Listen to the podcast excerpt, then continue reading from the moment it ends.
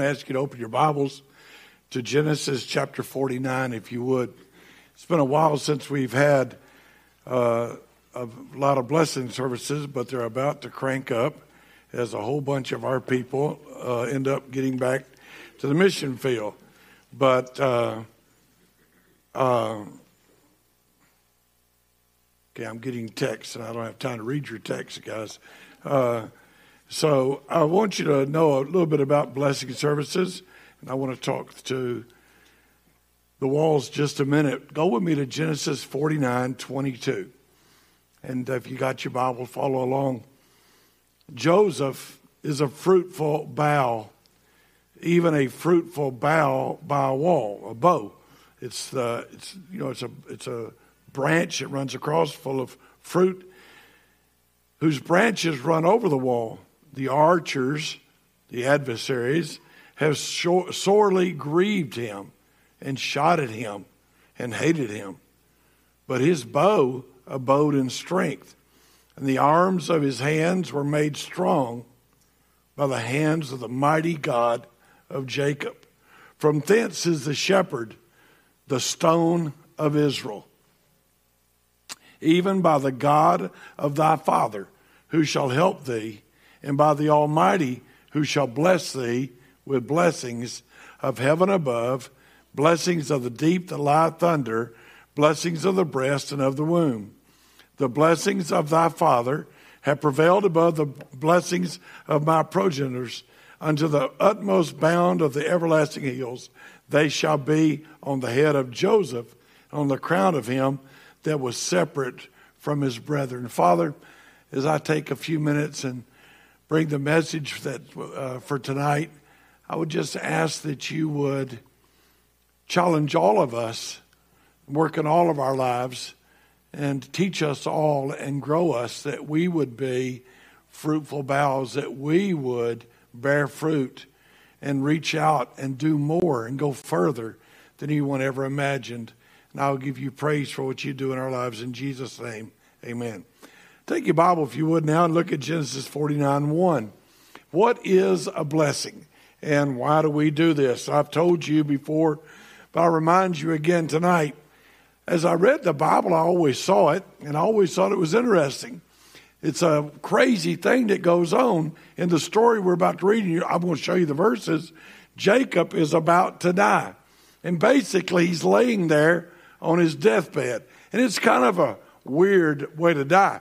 It's really kind of the way I'd like to die, actually. So he's laying there on the bed and he says, Get my boys and tell them to get in here. I'm about to die and I need to talk to all of them. So they all line up and he starts talking to them.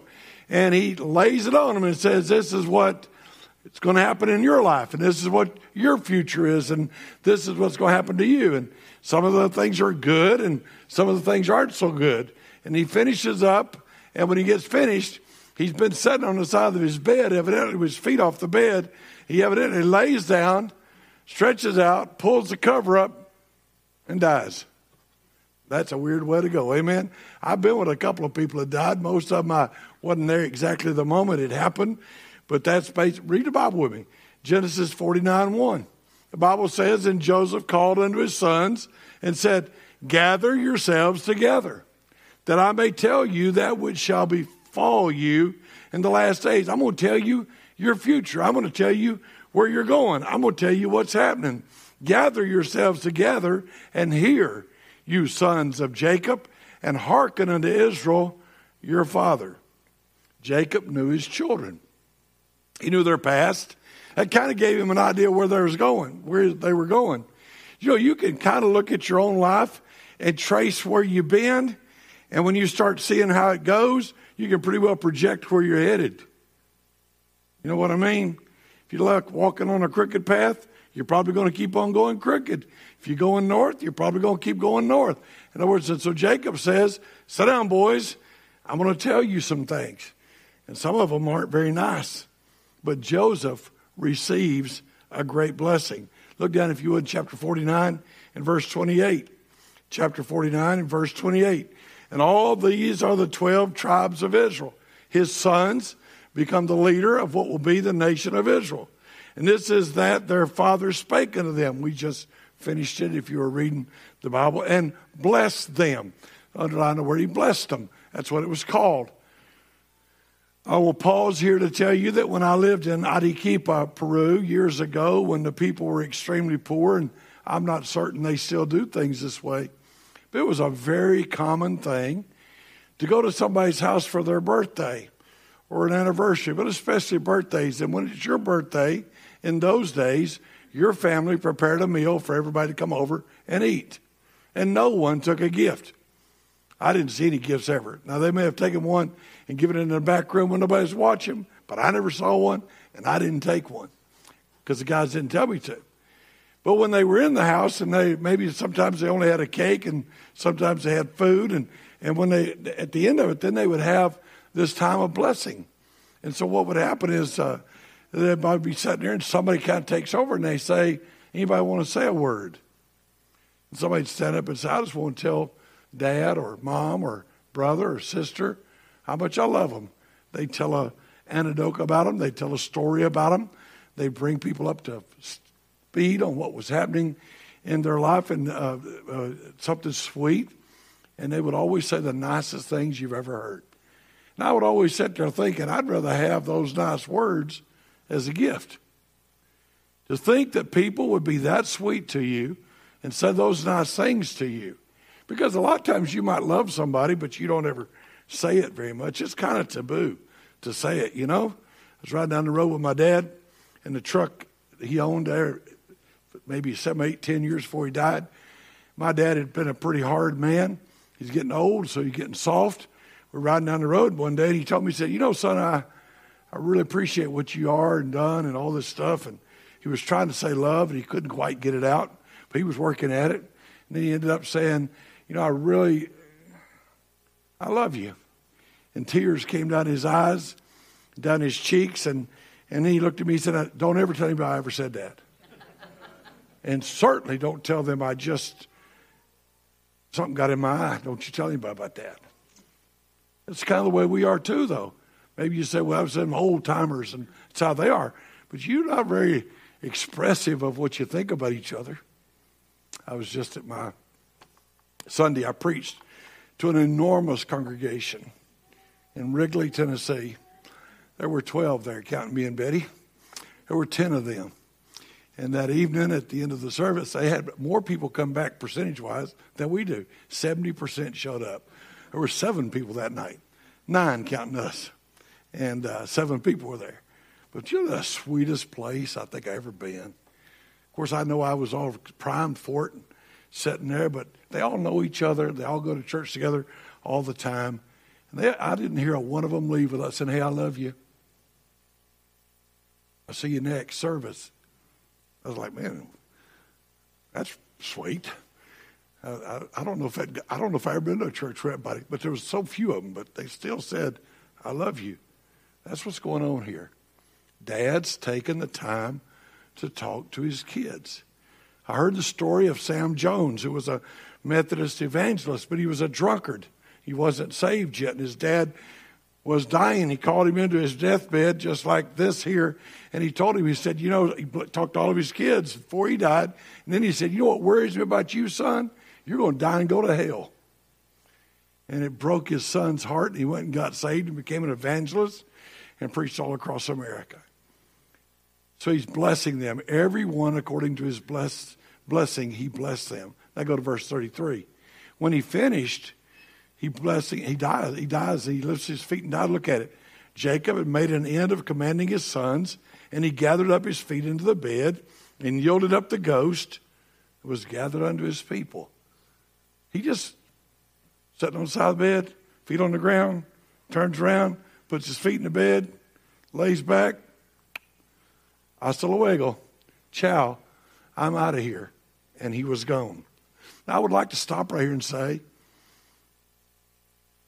you couldn't die that peaceably if you didn't know Jesus and you didn't know who you were. And some of you just might be in the room and you're not sure of what would happen when you die. And uh, the way you can be sure of what would happen is to have a personal relationship with the Creator, God who made it all from the very beginning. In the beginning, God created the heavens and the earth. And that Creator, has been sinned against by every one of us. And we, our sin separated us from God. And God wants you to be saved. And so God came in human flesh, sent his son to die on the cross and pay your sin debt. You can be saved tonight. You can trust Christ. But tonight, as a church, I want us to bless Adam and Ashley. We simply want to pray over them, believe in them, and express our love to them. I really, I know it's a little awkward sometimes. And I know sometimes as a church you might just get a tad tired of it because you're like, everybody leaves. But the truth is, they're going out to do what God called them to do. We knew that when they got here. We love them, and I think we ought to be expressive of it. I hate the fact that when somebody dies, everybody's sweet. It's like, I sure loved him. He didn't know it. Here's some flowers. Can't smell them, but I brought them. It just be nice to do it up front. We want to ask God to do great things in their lives that will bring great glory to his name. Where'd Adam go? Are they in here? Well, you would hide. I mean, it's your night and you hide. That's good. Now look at verse 22. Adam, I'd like to say some things to you, and this is what I'd like to ask all of us to pray about tonight. Let's ask God to make them fruitful. Let's ask God to make them fruitful. Look, if you would, in verse 22. Jacob says to his boy, Joseph, you are a fruitful bough, a fruitful bough by a well. That's interesting. He's right there where the water is. We'll get to that in a minute. He's a fruitful bough, a fruitful bough by a well, and his branches run over the wall. I want to pray God makes Adam fruitful. I want him to be so fruitful that his limbs, his ministry, and his reach goes past where it should. You know, your neighbor's got this beautiful apple tree, produces the best apples in the country, and one limb just happens to run 12 feet into your yard. You don't complain because you get to pick apples. Amen. Thank you for planting that tree. I want us to ask God to make him fruitful. Adam, I'd like to say to you, well, you can go confidently. You can go confidently because in Philippians 1 6, it says, being confident of this very thing, that he which hath begun a good work in you will perform it until the day of Jesus Christ. You know, the same God that saved you is the God's going to take you to Taiwan. He's the same God took you through child evangelism, the same God that's got you through deputation, the same God that's going to get you on an airplane and get you to Taiwan, and He's a good God. Many people don't know Him. They don't know how good He is because they've never admitted they were a sinner. They've never come to a place in their life when they knew they needed God. They have no personal relationship with Him. But most of us in this room do. We know He's good and He's going to take care of you. And here's how long He's going to do it until the day of Jesus Christ. He'll come get you and take you home, or he'll come rapture you out, but God's going to do a work. Go confidently that he's going to give you fruit. I personally wouldn't go unless I believe God. I hope you do. I believe you do. Fruitfulness depends on being by that well. That well is kind of described in Psalm chapter 1 and verse 3, where it says, He shall be like a tree planted by rivers of water that brings forth fruit in his season. His leaf also shall not wither. Whatsoever he doeth shall prosper. And so, you know, you got to stay real close to the book, stay real close to the Lord Jesus. You can't forget your devotional life. In the letter I wrote your wife, I told her, I said, I really don't know you very well. Uh, I appreciate her, appreciate you, but I said, stay close to the Lord. Stay close to the Lord, both of you. If you want God to use you, you're going to need God working in and through you. And so stay in the book, stay in a close relationship to the Lord. I want to ask God to give you fruitfulness that crosses boundaries. But in Genesis 49 13, uh, 49 23, excuse me, Jacob tells his son Joseph, you better be prepared for adversity. Now, he sees that he's going to have the victory over the adversity. But look at what it says the archers have sorely grieved him and shot at him and hated him. And you guys cannot expect to be in a war without being attacked. The owner of the air and the, most of the souls and everything going on in Taiwan is old Lucifer himself. It's in the kingdom of darkness and the kingdom of light sending you out to take the gospel there. So you cannot expect not to be attacked. There are going to be culture days that are going to kill you. There are going to be language days that are going to kill you. There are going to be days when you're doing real well and your wife's not doing so well, and you're going to want to kill her and she's going to want to kill you. We were riding home from language school one day, and everybody in the school had flunked the test but me. And I made the worst grade I made the whole time. It was like an 89. And uh, that was really bad for me. And we're in the car, and Betty says that test was just ridiculous. And she was just going off on Miss Webb. I said, You're right. She said, Oh, shut up. And then she punched me. And she said, You have no right to say anything. And I was wanting to punch her back, but it's never okay. It's okay for her to punch me. I don't I still hadn't understood that, but it seemed like it's okay for her to beat on me. I'm an abused husband.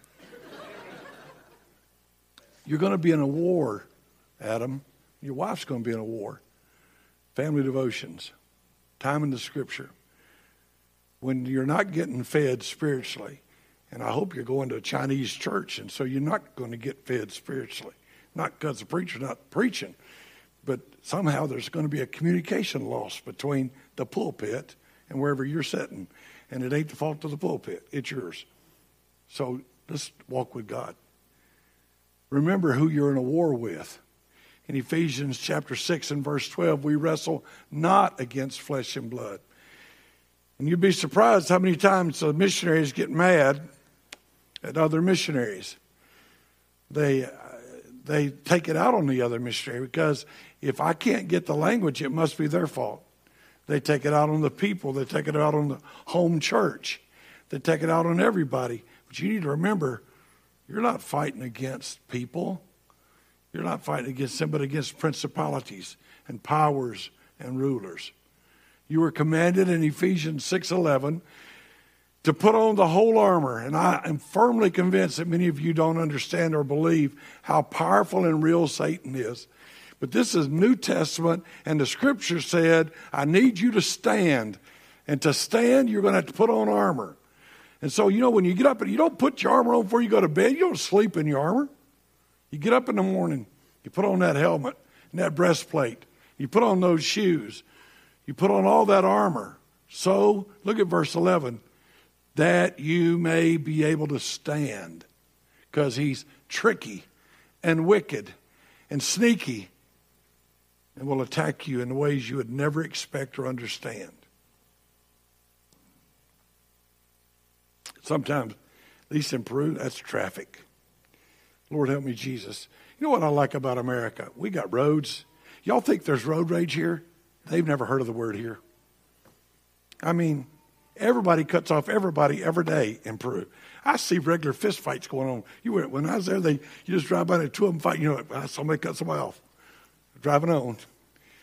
I want to kill people too.